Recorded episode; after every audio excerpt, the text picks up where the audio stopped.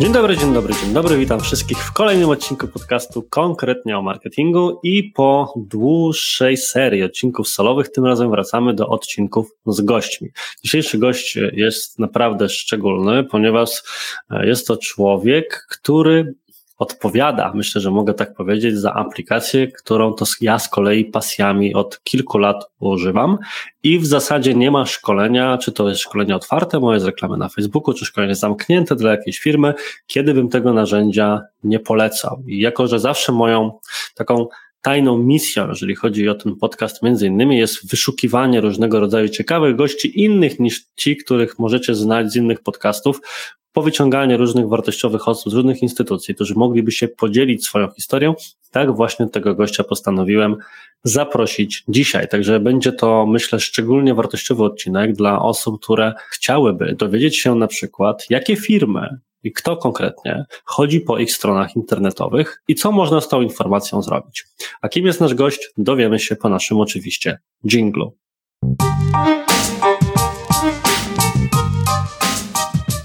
Także dzień dobry po dżinglu raz jeszcze. Moim gościem jest dzisiaj Szczepan z aplikacji bazo.io. Cześć Szczepan.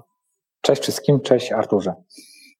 Ja jestem bardzo podniecony faktem, że rozmawiamy, bo wszystko to, co powiedziałem we wstępie, który tutaj taka mała anegdotka, jak się podcast nagrywa, a ja się produkuję ze wstępem, a Szczepan tak czeka, czeka i tak mówi, Boże, kiedy będę mógł się wtrącić? Więc tak to wyglądało, więc wszystkie miłe rzeczy, jakie powiedziałem na temat waszej aplikacji wstępnie już słyszałeś, no ale z racji tego, że ja tę aplikację znam, natomiast inni nie znają, to prosimy tutaj, jak to w świecie startupowym się mówi, o jakiś piękny pitch, także powiedz nam proszę, czym jest Bazo i w czym może pomóc słuchaczom tego podcastu?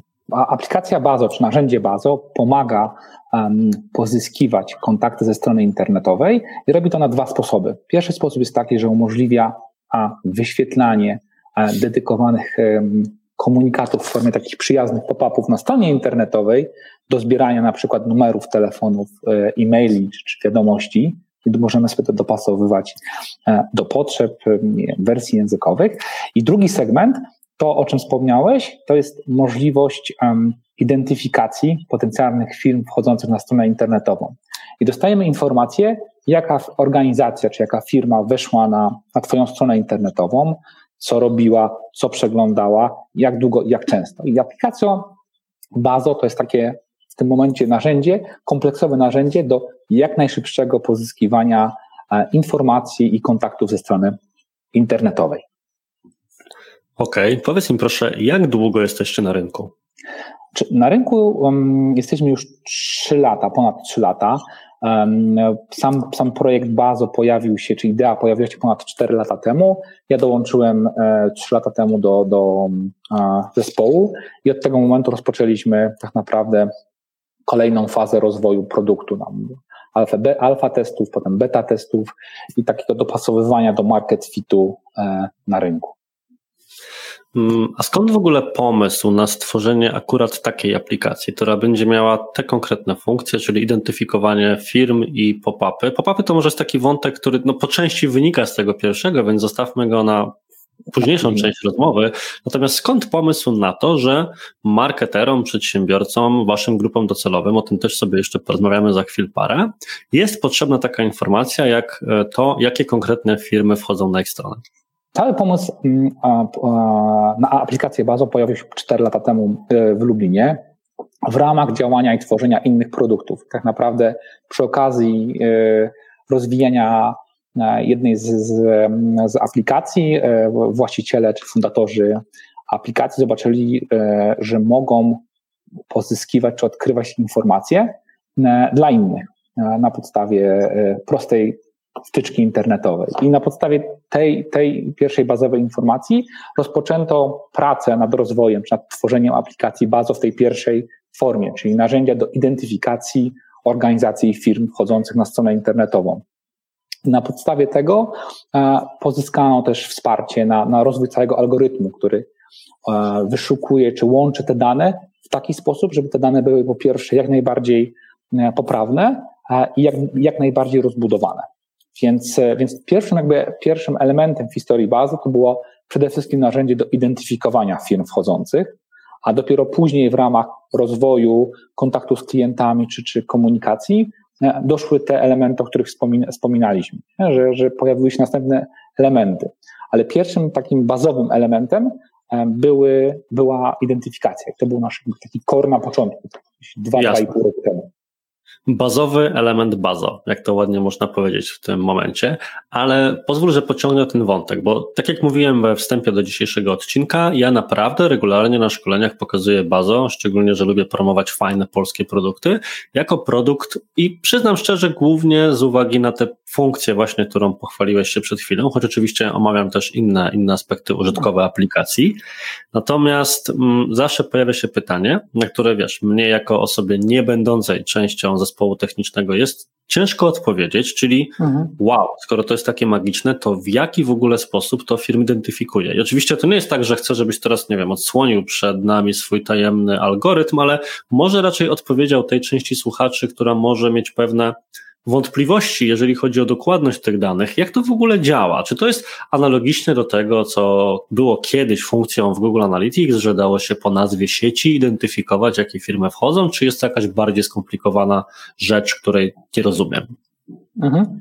Znaczy, tu, tu fajnie, że padło odniesienie do Google Analyticsa, który rozpoznawał tak po jednym z parametrów, czy jednym parametrze e, nazwy sieci. Aplikacja Bazo jest bardziej skomplikowana. Wcześniej wspomniałem, że jest prostą aplikacją dla klienta, ale z punktu widzenia programistycznego, no, jest ona dużo bardziej skomplikowana i, i ten rozwój tego algorytmu, o którym mówiłem, on polegał przede wszystkim na tym, żeby odpowiednią wielość baz, czy wielość e, możliwości połączyć w chmurze, żeby te dane się przetwarzały i żeby ten wynik był jak najbardziej dokładny dla, e, dla klienta e, finalnego. Nie? Więc więc jakby pierwszym, e, pierwszym elementem jest um, algorytm. Drugi element jest taki, że e, e, aplikacja Oazo ma, ma najwyższą swoją skuteczność, najlepiej rozpoznaje um, te firmy, które korzystają ze swoich łączy internetowych.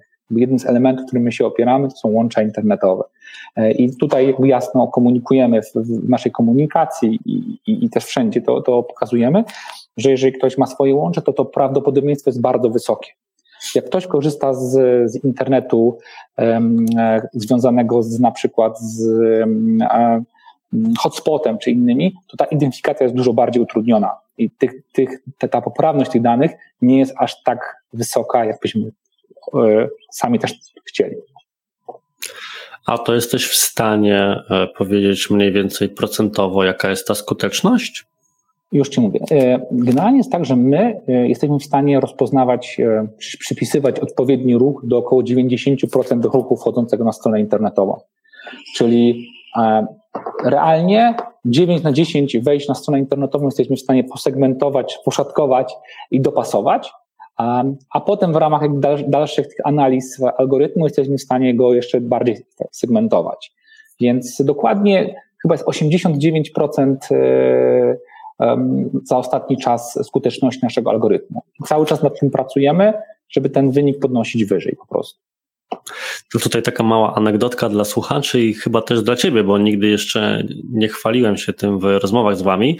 Mianowicie regularnie na moją stronę zagląda policja a co najmniej kilka różnych komend, co jest rozpoznawane oczywiście przez bazo, które mam na stronie, ale najpiękniejsze jest to, że policja nabiła już kilkaset wizyt, natomiast najczęściej odwiedzanymi artykułami przez policję na moją stronie są, mój drogi, po pierwsze kontakt z Facebookiem, a po drugie, jak znaleźć czyjś adres e-mail. Także też jak to pokazuje gdzieś w zespole albo na jakichś spotkaniach, to to jest taki, wiesz, dobry icebreaker, bo wszyscy się śmieją, że no, dobrze wiedzieć, że nasze służby tutaj prężnie działają i wiedzą, w jakich źródłach znaleźć wartościowe informacje. Natomiast ta anegdotka jest dla mnie podprowadzeniem do mojego kolejnego pytania, czyli zakładając, że już, no, zostawmy policję, policję święty spokój, nie chcę tutaj żadnych służb sobie na głowę sprowadzić, brońcie Panie Boże.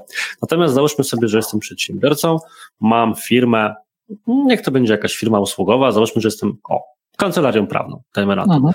Jako kancelaria prawna wykupiłem sobie takie bazo, takie bazo zidentyfikowało mi różnego rodzaju podmioty, które na mojej stronie były, bardzo fajnie i pojawia się fajne pytanie, które pewnie wiele osób kupujących różne aplikacje e, sobie często zadaję, czyli w zasadzie po co mi to, co ja teraz mogę z tą informacją zrobić? Bo już tłumaczę, dlaczego takie pytanie zadaję, bo zauważam na przykład pewien problem z Google Analyticsem w Polsce.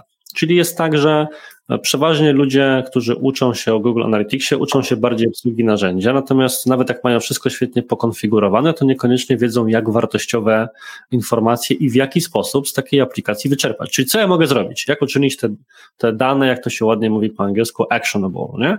I teraz w jaki sposób actionable jest bazą? Czyli dowiedziałem się, że są takie firmy i co ja mogę w tym momencie z tego wyciągnąć, co mogę z tym zrobić?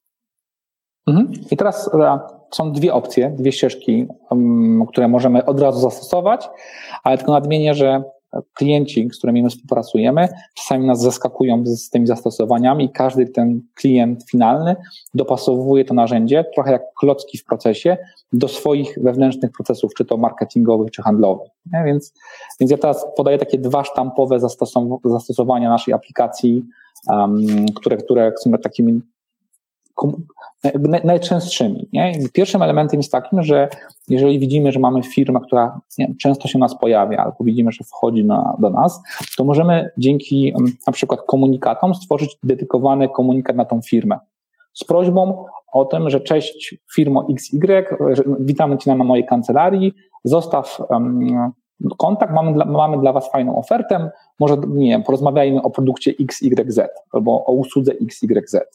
E, I dzięki mhm. temu skracamy ten dystans, czyli można powiedzieć, że wprowadzamy taki element personalizacji e, do komunikacji e, między firmą a firmą. Czyli ktoś do nas trafia, pojawia się i jesteśmy w stanie w bardzo krótki sposób, bardzo szybki, pozyskać bezpośredni kontakt do osoby zainteresowanej albo maila do osoby zainteresowanej daną usługą czy produktem.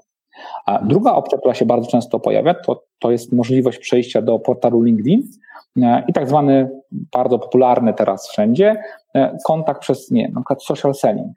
Czyli osoba klika w aplikacji Bazo, przenieśmy do LinkedIna i pokazujemy pracowników danej firmy i możemy dopasować, nie wiem, widzimy, co osoba przeglądała, czym się zajmujemy, no to możemy znaleźć, nie wiem, doradcę prawnego w danej firmie i się z nim skontaktować i porozmawiać.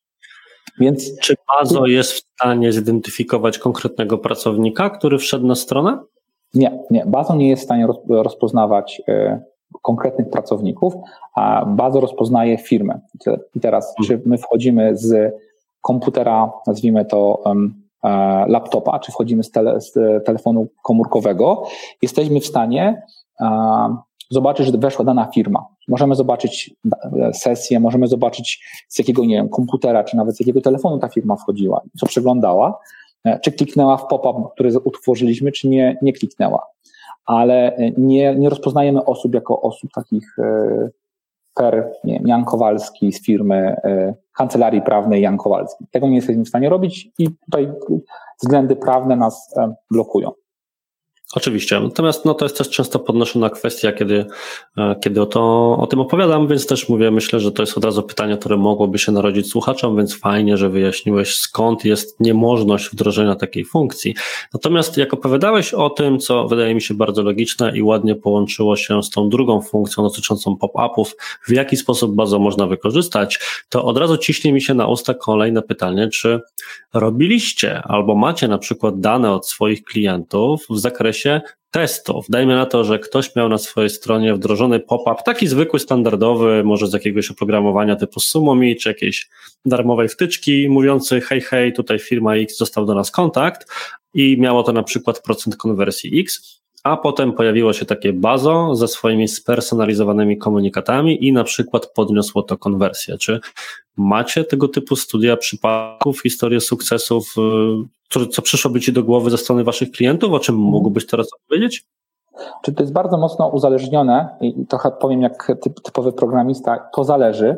Um, to jest bardzo mocno, bardzo mocno uzależnione od um, segmentu klientów, z którymi współpracujemy, czy nawet y, z, z jakich krajów pochodzą nasi klienci.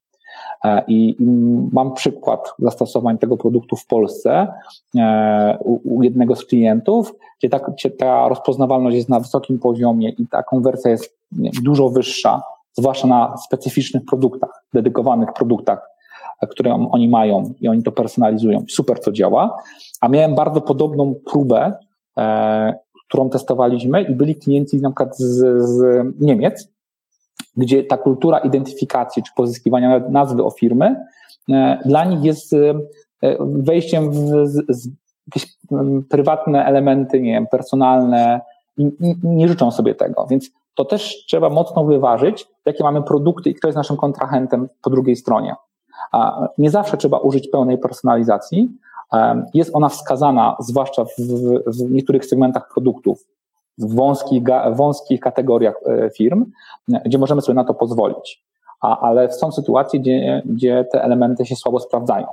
E, ja mam, na pewno mogę się odnieść do sytuacji e, naszych komunikatów, bo one są w pełni plastyczne, można je sobie implementować w podstronach, modelować jednym kliknięciem, zmieniać, wstawiać gify, zdjęcia i inne jakby zastosowania. Ja mogę porównać to względem normalnych formularzy natywnych, które się pojawiają statycznych na stronie internetowej. Prosimy. prosimy. E, e, I mam dwa przykłady. Jedna firma, która sprzedaje maszyny e, takie elektroniczne do innych po prostu nie, gabinetów czy, czy firm i ona w ciągu ostatnich 9 miesięcy pozyskała dzięki naszej aplikacji ponad 360 e, kontaktów, e, mając własny system kontaktu przez zakładkę kontakt z rozbudowanym swoim systemem. I no, z informacji, które od niej dostajemy, no to to jest jakieś 10 razy więcej niż generuje ich system e, formularzy. Więc to, to od razu poproszę Cię może o uszczegółowienie, no bo wiesz, kontakt kontaktowi nierówny. My też często puszczamy na przykład tak. dla klientów kampanię na mhm. Messengerze czy na Litacy i trzeba z góry założyć na przykład, że jedna trzecia będzie na spalenie na stosie, bo ktoś to wypełni przypadkiem. Jestem sobie w stanie wyobrazić sytuację, w którym ktoś zostawia kontakt w bazo wyłącznie dlatego, że to jest jakaś ciekawa nowa rzecz, której nie zna i chciałby zobaczyć, jak to działa, czy to rzeczywiście jest prawda. Więc czy te 300 lidów, bo tak te nazwijmy, które wiesz, brzmi imponująco, tak, dziesięciokrotnie zwiększona liczba, to czy to były lidy, nazwijmy je kwalifikowane, czyli rzeczywiście takie, z którymi można było zacząć rozmowy handlowe, czy tacy właśnie ciekawscy patrzacze? Mhm. Znaczy, po pierwsze, ten, ten, ten dokładny komunikat jest ustawiony na segmencie czy na, na podstronie produkty e, i on się wyświetla na wszystkich, całej gamie produktowej. E, więc te 300 komunikatów. On jest zbudowany na tej zasadzie, że ktoś zostawia wiadomość połączoną z adresem mailowym. E, to można sobie dopasować, czy, czy numerem telefonu ewentualnie. Tutaj jest ten. Więc z tego, co my dostaliśmy e, od, od klienta informacje, no to mm, te dane, które, które my widzimy, one są dokładne. Nie mamy podglądu e, do, do każdego maila czy każdej informacji, ponieważ my te dane przesyłamy, a nie przetwarzamy. Czyli tak naprawdę my traktujemy siebie jako takie naczynie, które pomaga klientowi e, pozyskiwać kontakty między sobą a stroną internetową. Więc my te dane dokładnie do każdego maila nie wchodzimy, zbieramy co miesiąc, czy w zależności od klienta, co trzy miesiące feedback e, i na podstawie tego też podejmujemy jakieś, nie wiem, zmiany dotyczące tych, tych efektywności tych komunikatów. Więc na ten moment, z tego co ja dostałem informacji od klienta, te dane są prawdziwe. Hmm, oczywiście w sytuacji zawsze ktoś się może na przykład trafić z, z, nie, z, z helpdesku, czy z supportu, czy z prośbą o kontakt, bo nie, ktoś nie odbywa telefonu. Ale, te, ale te dane są prawdziwe, e, zwłaszcza, że to nie jest komunikat, który się wyświetla wszędzie, tylko na produktach. E, więc też jest ta kwestia pewnego dopasowywania e, czy segmentowania tych komunikatów w taki sposób, żeby wycisnąć z nich jak najwięcej. Mm, a powiedziałeś, że masz na podorędziu dwa studia przypadków i to był mhm. ten pierwszy. Ja się w tym momencie brzydko wtargnąłem, ale masz jeszcze, masz jeszcze mhm. Oczywiście. E, mamy, e, też współpracujemy jedną z firm, która zajmuje się, tam była branża czy segment, nazwijmy się B2B, czyli taki e, ktoś ma mm, nie, wyposażenia czy sprzęt dla innych firm i go sprzedaje, a, a mam firmę, która jest trochę w innym segmencie i też też o tym chcę o tym trochę opowiedzieć, um, bo w samym początku aplikacji Bazo idea była taka, że będziemy przede wszystkim um, współpracować z firmami z segmentu B2B, czyli business to business. A, a mam drugi, drugi stadium przypadku, to jest firma, która sprzedaje instalacje fotowoltaiczne dla, e, dla klienta jakby takiego fizycznego, dla rolników i traktuje naszą aplikację jako taką, taką aplikację do pozyskiwania zainteresowanych, zainteresowanych instalacjami fotowoltaicznymi. I traktuje nas jak taki generator telefonów, w których osoby wchodzą, zostawiają i dzięki temu pozyskują. Więc mm, w ich przypadku w, w ciągu roku pozyskaliśmy 200 numerów telefonów na przykład. Nie? Więc i też nie jestem w stanie powiedzieć dokładnie, czy to jest tak, że nie, to jest 95% było dokładnych yy, i ten, ale z tego, co my rozmawialiśmy, przedłużyliśmy kolejny raz e, współpracę między sobą, no to ta poprawność danych jest na takim poziomie, że no, nie było dyskusji o przedłużeniu E, o nieprzedłużeniu z nami współpracy. Więc e, wtedy mamy to zastosowanie takie B2C, które też dla nas nie było do końca oczywiste jeszcze nie wiem, pół roku temu, a też patrząc na to, co będzie w przyszłości, no to też otwieramy się na różne e, branże i segmenty. A to jest bardzo ciekawe w kontekście B2C, właśnie co powiedziałeś, i jednocześnie chciałbym nawiązać do trochę podstawy naszego pytania, czy początku Twojej odpowiedzi na to poprzednie pytanie, czyli powiedziałeś, że mniej lub bardziej widzisz przydatność bazo w zależności od konkretnych segmentów bądź rynków. I czy moglibyśmy pociągnąć ten wątek? Bo na przykład uważam, że dla słuchaczy, czy tej części naszych słuchaczy, którzy pracują na rynkach międzynarodowych, pewne różnice kulturowe, tak jak właśnie ten wątek o rynku niemieckim, mogą być ciekawe, czy właśnie różnice w rozmowach z różnymi segmentami? Czy możesz podzielić się jeszcze jakąś tego typu historią? Mhm. Znaczy, ostatnio bardzo mocno um, współpracujemy z segmentem um, producentów elektroniki, szeroko rozumianej w Polsce. I to jest, można powiedzieć, od gabinetów lekarskich, skończywszy na wyposażeniu instalacji fotowoltaicznej. I na, i na przykład w, w tym segmencie, gdzie jest jasno sprofilowana um, grupa targetowa, czy, czy ta, ta grupa jest mocno określona e, i wartość potencjalnego numeru telefonu czy, LIDA, nazwijmy to, czy to jest numer telefonu, czy mail, jest wysoki, no to widzimy dużo większe zainteresowanie niż w innych kategoriach e, wiem, produktowych czy usługowych. Mhm. A jaki jest wasz główny problem, jeżeli chodzi, jeżeli oczywiście taki jest i możesz, możesz mhm. tym powiedzieć, w przekonaniu do siebie potencjalnych klientów? Bo Mam taki, takie podejście, przynajmniej tak jak sobie teraz to rozumiem, jak rozmawiamy, że Bazo to jest taka aplikacja, która sama w sobie jest fajna, natomiast wymaga bardzo dużo od strony kogoś, kto sobie taką aplikację postanowi zakupić. Czyli jeżeli on nie ma konkretnego pomysłu na to, żeby wykorzystać tę aplikację, to bardzo szybko może się do niej zniechęcić, co od razu aż prowokuje mnie na przykład do pytania o czern, prawda? Czyli ile osób, które zakłada sobie konto trial, jeżeli możesz się takimi danymi podzielić, postanawia później przejść na opcję płatną, albo jak duży procent ludzi rezygnuje z czegoś takiego, no, nie wiem, po miesiącu bądź dwóch, jak to u Was wygląda? Mhm. Znaczy, na pewno bym podzielił ostatni okres czasu e, na kilka etapów, bo ostatni okres czasu był dość unikalny, tak go, tak go Prawda. nazwijmy, więc to, nie wiem, czy one też te dane są do końca miarodajne. Więc zacznę może od pierwszego tematu, czyli wdrażanie aplikacji Bazo i wyzwania z tym, czy problemy z tym związane. Mm, na pewno to, co widzimy, to jest kwestia edukacji i wdrożenia tego narzędzia u klientów jako taki element. Z naszego punktu widzenia zawsze dla osób, które są w tym narzędziu, to narzędzie się wydaje proste, intuicyjne, łatwe do wdrożenia tu i teraz. Z punktu widzenia finalnego klienta nie zawsze tak jest.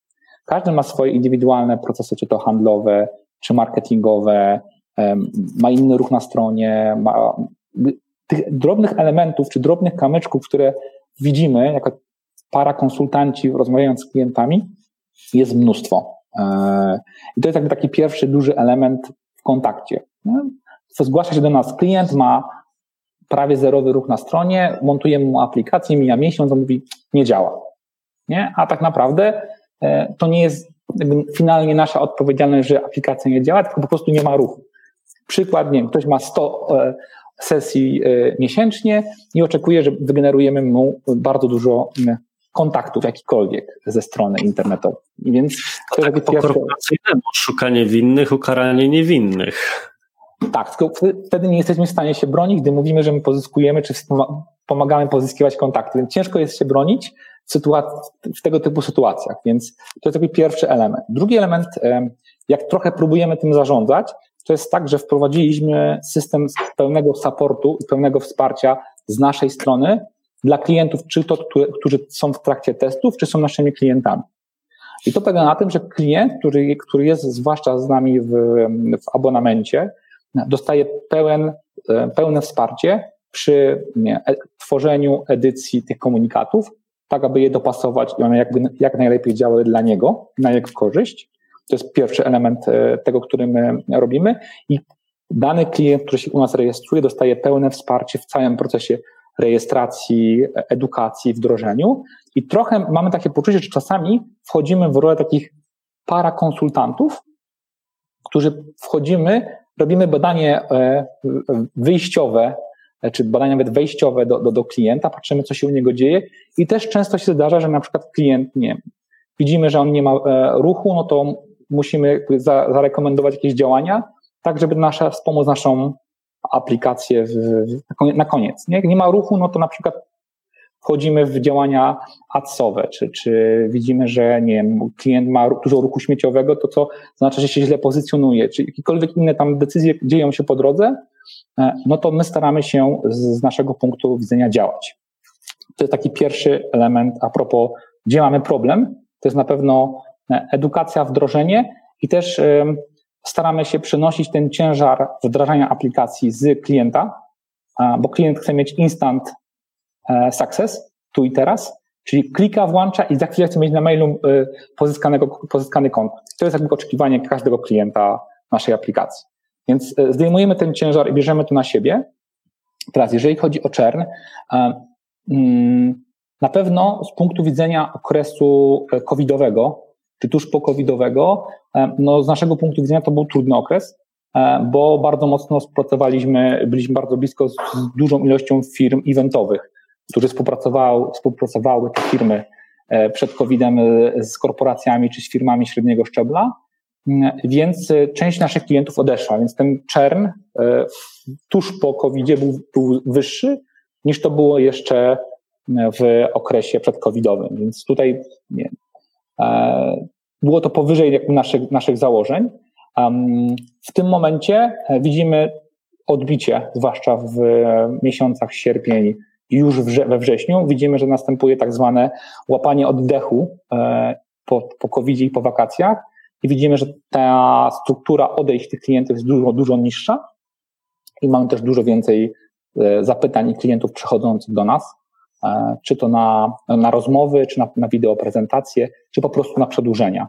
E, I ta... Jak kontekście tego właśnie, co mówisz, bo bardzo się cieszę, że poruszyłeś tak otwarcie wątek covidowy. No myślę, że no wiele branż zostało, a eventówka już zwłaszcza jeszcze się z tego nie, nie podniosła. A jak zaadresujecie albo już adresujecie problem, o którym rozmawialiśmy sobie też przed oficjalnym nagraniem, czyli problem pracy zdalnej, czyli przykładowo chcąc zidentyfikować, że na czyjejś stronie byłem ja, jako firma Digitalk, to miałbyś pewien problem, ponieważ moi pracownicy są jednocześnie wszędzie, czyli w różnych miastach w Polsce. Mhm. Pracujemy z domów, z kawiarni i z innych miejsc. I jak tak się teraz patrzy na przykład po trendach związanych z obłożeniami biur, coworkingów, różnego rodzaju sal na wynajem, właśnie ten zwrot w kierunku pracy zdalnej, to czy to jest jakieś duże ryzyko z Waszej perspektywy? Czy macie na to jakiś pomysł? Mhm. Bardzo fajne pytanie. Tak, e, na, pewno o tym trochę starałem się powiedzieć e, wcześniej, że na samym początku byliśmy narzędziem czy, czy, czy aplikacją, która budowała swój wizerunek, czy budowała swoją wartość na identyfikowaniu firm um, ze strony internetowej. I tak naprawdę od jakiegoś półtora roku bardzo powoli e, przechodzimy w kierunku bycia takim najszybszym narzędziem do pozyskiwania kontaktu ze strony internetowej. I tak naprawdę ta, te funkcjonalności związane czy to z komunikatami, za chwilę będziemy implementować jeszcze nowe rozwiązania, które mają zadanie pomóc e, klientowi finalnemu sprzedać lub pozyskać klienta, no powoduje, że przeobrażamy się trochę, nie? Więc tak naprawdę ostatnie półtora roku spowodowało, że mamy taki stopniowy pivot, który e, realnie e, po covid jeszcze nas w tym bardziej umocnił. Więc mamy bardzo fajną skuteczność w, identyfikowaniu firm w wielu segmentach, ale tak jak powiedziałeś, są e, mikro, średnie przedsiębiorstwa, które są w tym momencie w systemie rozproszonym i ta skuteczność nie jest taka, jak my byśmy oczekiwali nasi klienci. Więc my będziemy wychodzić, już wychodzimy z, z elementami tych komunikatów i pop-upów na stronie. One też dopasowują się do wersji językowych, przeglądarek, będzie możliwość tego dopasowywania jeszcze na wyższym poziomie i też będziemy starać się pomagać działom sprzedaży, żeby pewne elementy szybciej na przykład domykać sprzedaż albo dawać dodatkowe narzędzia e, im. Więc, więc tak naprawdę e, mm, COVID czy sfera pokowidowa upewniła nas, że będziemy taką hybrydą. Z jednej strony będziemy mieć te elementy związane z identyfikacją, a z drugiej strony będziemy robić wszystko, żeby być jak naj, najlepszym czy najszybszym narzędziem do pozyskania informacji i kontaktu ze strony internetowej e, w przyjazny sposób. Więc, więc tak, to, tak to zmieniło naszą, nasze postrzeganie. A w jaki, czy jakby to powiedzieć, z czego wynika ta decyzja, żeby pozycjonować się, tudzież repozycjonować się na takie narzędzie i jakie są te inne funkcje w takim razie, jeżeli możesz zdradzić na tym etapie prac, w momencie, w którym tu nagrywamy, które chcecie niedługo wdrożyć? Mhm. To, to, to, chyba powiedziałem o tym instant success e, i, i, to jest coś takiego, to jest trochę coś takiego, że e, zaczęliśmy testować z tymi komunikatami, jak można powiedzieć, półtora roku temu były pierwsze, pierwsze takie ruchy z naszej strony i można powiedzieć, że po którejś e, zmianie tych, tych komunikatów zobaczyliśmy, że jeżeli weźmiemy te komunikaty, pomożemy klientom je zaadaptować, optymalizować w czasie, to ci klienci dostają wartość tu i teraz. Czyli można powiedzieć, że jeżeli mamy stronę, na przykład stronę Artura Jabłońskiego, która ma odpowiedni fajny ruch, jesteśmy w stanie identyfikować fajnych e, klientów, a dodatkowo na przykład zdobywać na zapisy na newsletter, zdobywać zapisy na szkolenia, pozyskiwać zainteresowanych, to klient dostaje dwie wartości. Jeszcze dodatkowo widzi, który klient albo która firma mu ten komunikat zostawiła, może sobie te elementy powiązać. Więc dla niego jest to mm, dużo wyższa wartość i dużo prostsza do za, zaimplementowania u siebie w procesie. Czyli jeżeli dana osoba używa, e, używa tych komunikatów w połączeniu z identyfikacją, to e, ilość osób zostających e, na abonamentach u nas jest zdecydowanie wyższa niż osoby zostające na same identyfikacji. I to była główna decyzja biznesowa, po prostu churn plus przedłużenia, które spowodowały, dlaczego mm, to przeobrażenie tak naprawdę płynnie przeszło, bo to nie było tak naprawdę w ciągu ostatnich, nie wiem, tygodni. Tylko... Ja tylko pozwolę sobie sparafrazować, bo to, to jest bardzo ciekawy wątek, czyli mieliście obie te funkcje istniejące w aplikacji, czyli zarówno pop-upy, jak i identyfikacja firm, ale byliście kojarzeni przede wszystkim z wątkiem identyfikacji, natomiast zmiana w komunikacji jako przede wszystkim narzędzie, na razie uproszczając sprawę do pop-upów, a mówiąc to tak ładniej mhm. marketingowo, do jak najszybszego domknięcia potencjalnego kontaktu, sprawiła, że zaczęliście być postrzegani inaczej i zarówno pojawili się nowi klienci, jak i zmniejszył się czar. Tak, i co, co zabawne, tak, dokładnie tak. Co zabawne, dzwoniłem do jednego z e, klientów czy partnerów wczoraj, e, rozmawiałem i pamiętam, że rozmawiałem z nim w, w trakcie szalejącej pandemii. E, to był początek maja i komunikowałem mu nasz produkt typowo jeszcze z naciskiem na identyfikację. No, jakby, jakby ten temat się zatrzymał. W momencie, gdy teraz wróciliśmy i przedstawiłem ten nacisk, czy, czy tak naprawdę obecny komunikat, Mm, tym, kim jest, czym jesteśmy, kim chcemy być, no to jest całkiem inny oddźwięk i całkiem inna, i też ta, ta opcja, że mamy przetestowaną tą aplikację na, nie wiem, na kilkudziesięciu mm, firmach z pop-upami i mamy tam case study porobione, zwłaszcza z, z ilościami pozyskanych kontaktów, też pozwala szybciej zaadaptować się e, i, i zaimplementować naszą aplikację. Więc to jest chyba główny, główny argument, dlaczego to się wydarzyło i w jakim kierunku chcemy iść. Mm, a w takim razie, bo zboczyliśmy, ale jeszcze pamiętam te jedno, jedno pytanie, czyli właśnie jakie funkcje zamierzacie jeszcze wprowadzić, żeby dodatkowo albo zwiększyć tę swoją główną wartość w tej chwili, bądź coś jeszcze poprawić w mhm. działaniu aplikacji? Znaczy, nie chciałbym tutaj wychodzić przed szereg i, i jakby palić, okay. palić niespodzianki, e, zwłaszcza dla działu programistycznego, który nad tym teraz pracuje, ani też wywierać dodatkowej presji. Um, więc e, więc na, na, na pewno to będzie, będziemy chcieć umożliwić e, w ramach aplikacji szybkie połączenie się między um, potencjalnym klientem klienta, a klientem, e, tak żeby to zrobić w ramach aplikacji w sposób przyjazny e, i dać kolejną możliwość szybkiego pozyskania kontaktu, a w tym wypadku nawet i potencjalnej sprzedaży.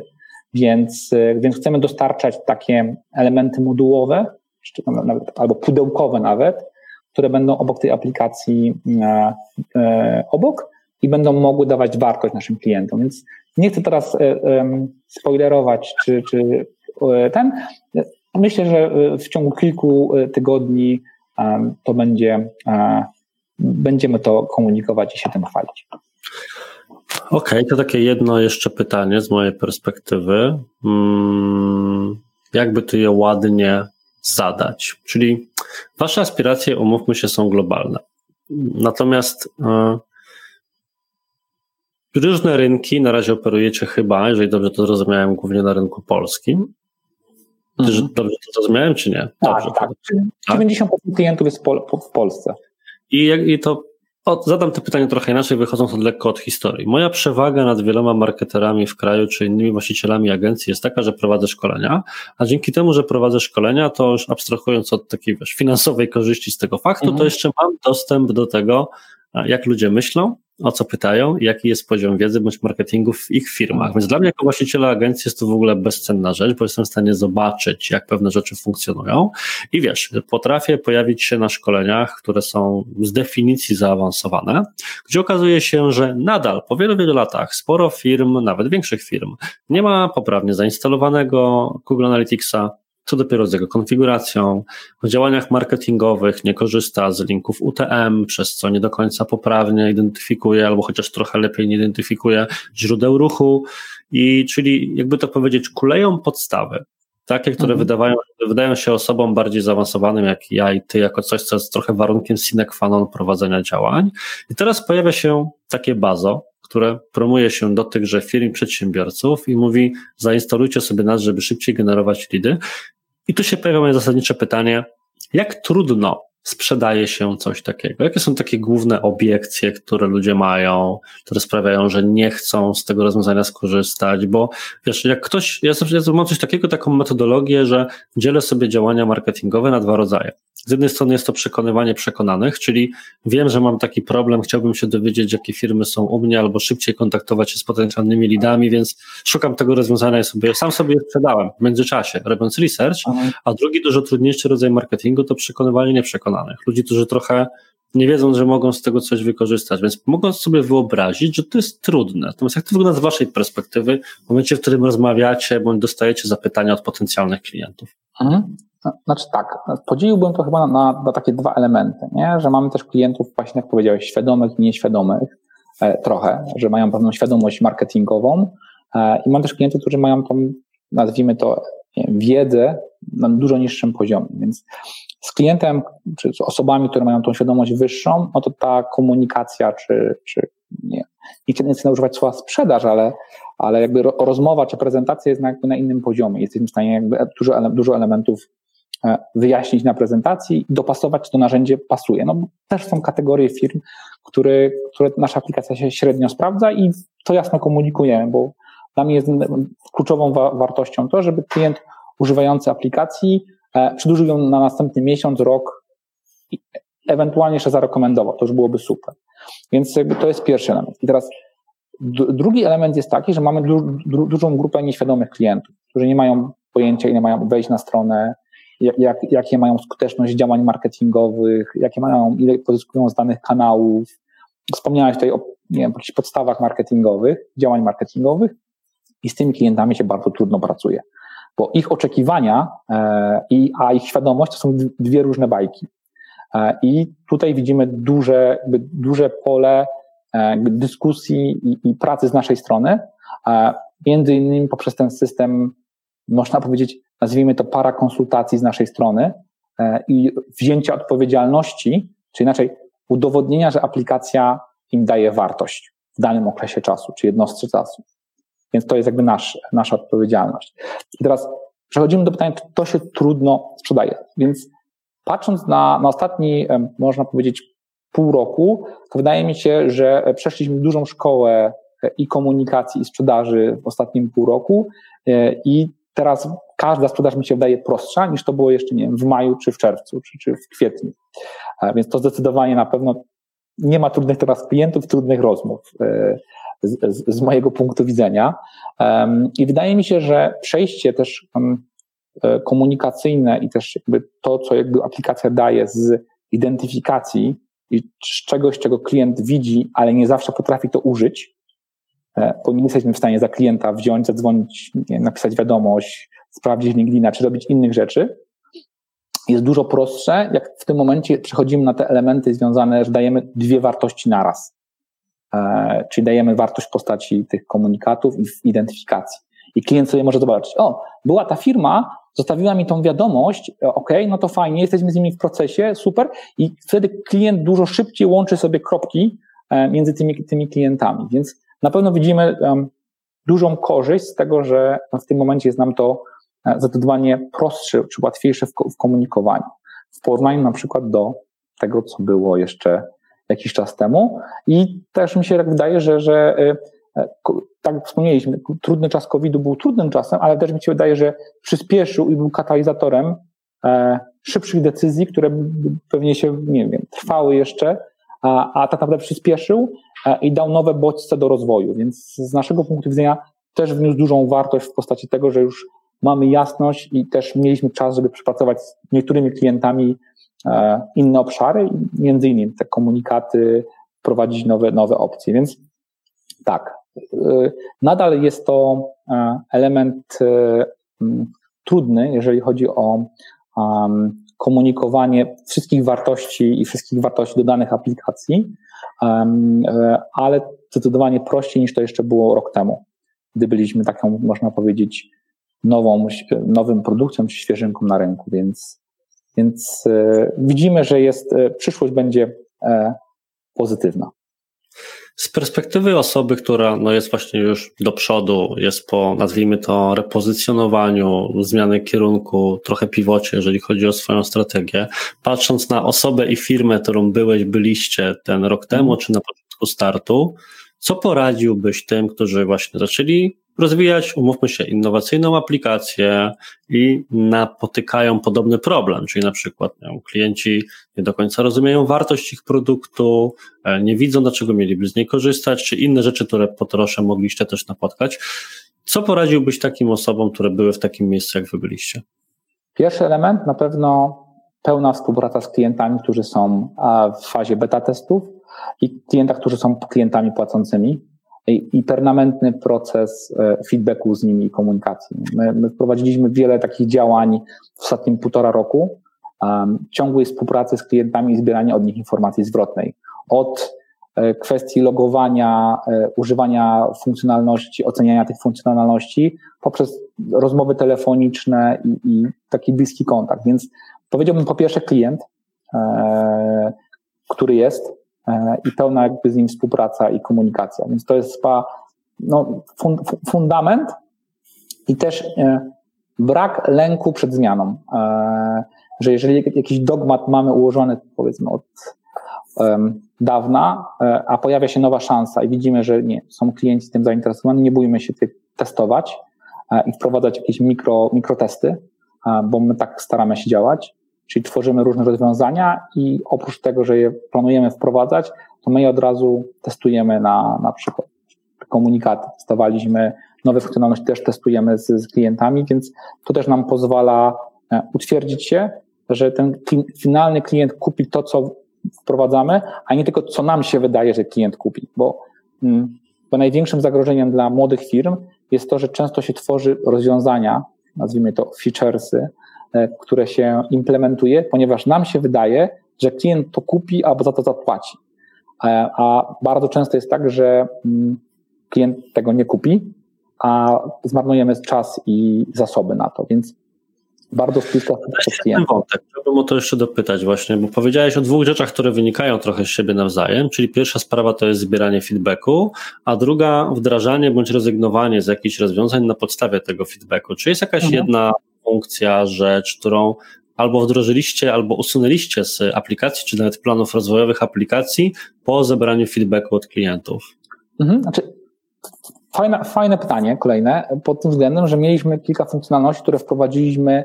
Mm, e, one były związane z a, ułatwieniem klientom wdrażania u siebie kwestii związanych z RODO. To były takie różne komunikaty, które na stronie się miały pojawiać z odnośnikiem do swoich polityk prywatności. To był wasz pomysł, że coś takiego tak, wprowadzić. to był nasz pomysł, wpadliśmy super, bo wszyscy mówią o RODO, e, bardzo dużo wiadomości się przewija, każdy o tym RODO pisał, a to, to wdrożyliśmy. Okazało się, że na tam 300 prawie aktywnych kodów dwie osoby używały tej aplikacji. To tak naprawdę przez przypadek, bo zapomniały to wyłączyć po prostu. E, I i po prostu to skasowaliśmy. E, I w ogóle ten pomysł na rozwijanie tego, on został usunięty. A, elementem, który, który tak, w taki sposób powstał, to, był, e, to były komunikaty i, i pop-upy e, półtora roku temu, więc to był taki element krótkiego testu, który tak. Czyli ta główna zmiana z Waszej perspektywy, która zaowocowała w ogóle nowym kierunkiem rozwoju e, całej aplikacji, wyszła od feedbacku klientów wyszła od feedbacków o dodatkowe możliwości zastosowania aplikacji. I zobaczyliśmy, co możemy zrobić, wymyśleliśmy ten pomysł, poszliśmy do, wtedy chyba pamiętam, 30 klientów i do nich przedzwoniliśmy. To był chyba grudzień, e, półtora roku temu. Przedzwoniliśmy 30 klientów, włączyliśmy e, taki beta test pop-up, e, włączyliśmy to klientom, się okazało, że klienci mówią spoko, super. I potem się okazało, że jeszcze klienci mówią, zapłacimy za to. I w ramach takich, tak, no, y, bo to też jest kwestia, bo też podkreślę jeszcze chyba dla osób, które pracują nad rozwojem produktu, bardzo ważna rzecz jest taka, że nie zawsze to, co klient powie, że chce, to potem za to zapłaci. Więc ja tylko podkreślę i bardzo mocno tutaj powiem, że oprócz tego, że klient mówi, że coś chce, to zawsze trzeba bardzo mocno doprecyzować e, i dopytać, czy on za to zapłaci i ile za to zapłaci. A to w jaki sposób można dopytać o tak wrażliwą kwestię? Bo jakby nie było to, jestem w stanie się zgodzić z taką rzeczą, że jak zapytamy klienta, hej, chcecie funkcję X, to każdy powie, no pewnie, dajcie, bo mhm. E, nieważne, czy będę używał, czy nie, chcą dać, to wezmę. Więc jak adresujecie, jak poruszacie taką drażliwą kwestię, jak chcielibyśmy wprowadzić rzecz X, na przykład będzie się ona wiązała, dajmy na to, z odrobinę wyższym abonamentem? Mhm. Znaczy, e, jeżeli mamy beta testerów tutaj danego rozwiązania, i ustalamy sobie jakąś tam kwotę, to na pewno ci klienci, którzy wchodzą w tę rozmowę, oni dostają dedykowaną e, ofertę na to, że się zgodzą e, przetestować i za to potem zapłacić. I, te, i bardzo mocno przez ten okres krótki, e, znaczy to jest miesiąc, miesiąc lub dwa, są jakby proszeni, czy mają jakby zobligowani są przez nas do tego, żeby nie wiem, wykonać z nami nie wiem, trzy połączenia telefoniczne, czy trzy wideo prezentacje, żeby omówić dany produkt. Więc to jest mocno uzależnione od, od kosztu, e, który wprowadzamy, czy zmiany tutaj wprowadzamy. My zastosowaliśmy taki manewr na początku, e, że w niewielkim stopniu zmieniły się abonamenty e, i klienci, którzy mieli już samą identyfikację, mieli, a ci, którzy się pojawiali lub testowali, ten wzrost był niewielki w porównaniu do tego momentu wcześniejszego. Czyli to był, nie wiem, wzrost około 10%, E, versus e, okres wcześniejszy. Więc, e, więc to był taki dedyk, który oni dostali od nas, a dzięki temu mieliśmy materiał do analizy czy decyzji, co dalej z tym. Okej, okay. Słuchaj, Szczepan, to była bardzo, bardzo fajna rozmowa. Jestem naprawdę zadowolony z kierunku, w którym ona poszła, bo ja wyciągnąłem z niej przede wszystkim e, to, co powiedziałeś to przed chwilą odnośnie tego, żeby nie bać się zmian i to rzeczywiście wasz własny przykład potwierdza, że kurczę, to nie, można zmienić całkowicie kierunek rozwoju aplikacji, co wiąże się z drugą główną wartością dla mnie, czyli to, co powiedzieliście odnośnie słuchania swoich klientów, klientom centrum i braku lęku przed wartościowym feedbackiem. Także bardzo dziękuję Ci za nasze dzisiejsze spotkanie. E, wszystkich, którzy nas słuchają, zachęcam, by odwiedzić stronę aplikacji, która jest, możesz podzielić się linkiem? Tak, oczywiście baza.pl. Zapraszamy na naszą stronę internetową do rozmów. Wszelkie linki będą e, do zarówno podcastu, jak i rzeczy do udostępnienia z odcinka oraz oczywiście do samej aplikacji będą już bezpośrednio w opisie tego odcinka, więc tam odsyłam Ciebie, drogi słuchaczu, droga słuchaczko i zapraszam Cię do oczywiście subskrybowania tego podcastu, bo będzie się pojawi, będzie pojawiało się więcej odcinków z gośćmi. Jeżeli masz bądź masz jakąś propozycję odnośnie tego, kto mógłby wystąpić w moim podcaście. Szczególnie cenię sobie właśnie osoby takie jak Szczepan, które pracują w pocie czoła nad rozwojem konkretnej aplikacji, mają świetną historię do opowiedzenia, a niekoniecznie pojawiają się z nią jeszcze, mam nadzieję, na różnego rodzaju wydarzeniach, wystąpieniach czy konferencjach, to tym chętniej zaproszę takie, taką osobę, żeby dać jej platformę do przedstawienia swojej historii. A na dziś to wszystko. Bardzo dziękuję w imieniu swoim i Szczepana za wysłuchanie tego odcinka. Do usłyszenia. Cześć. Cześć.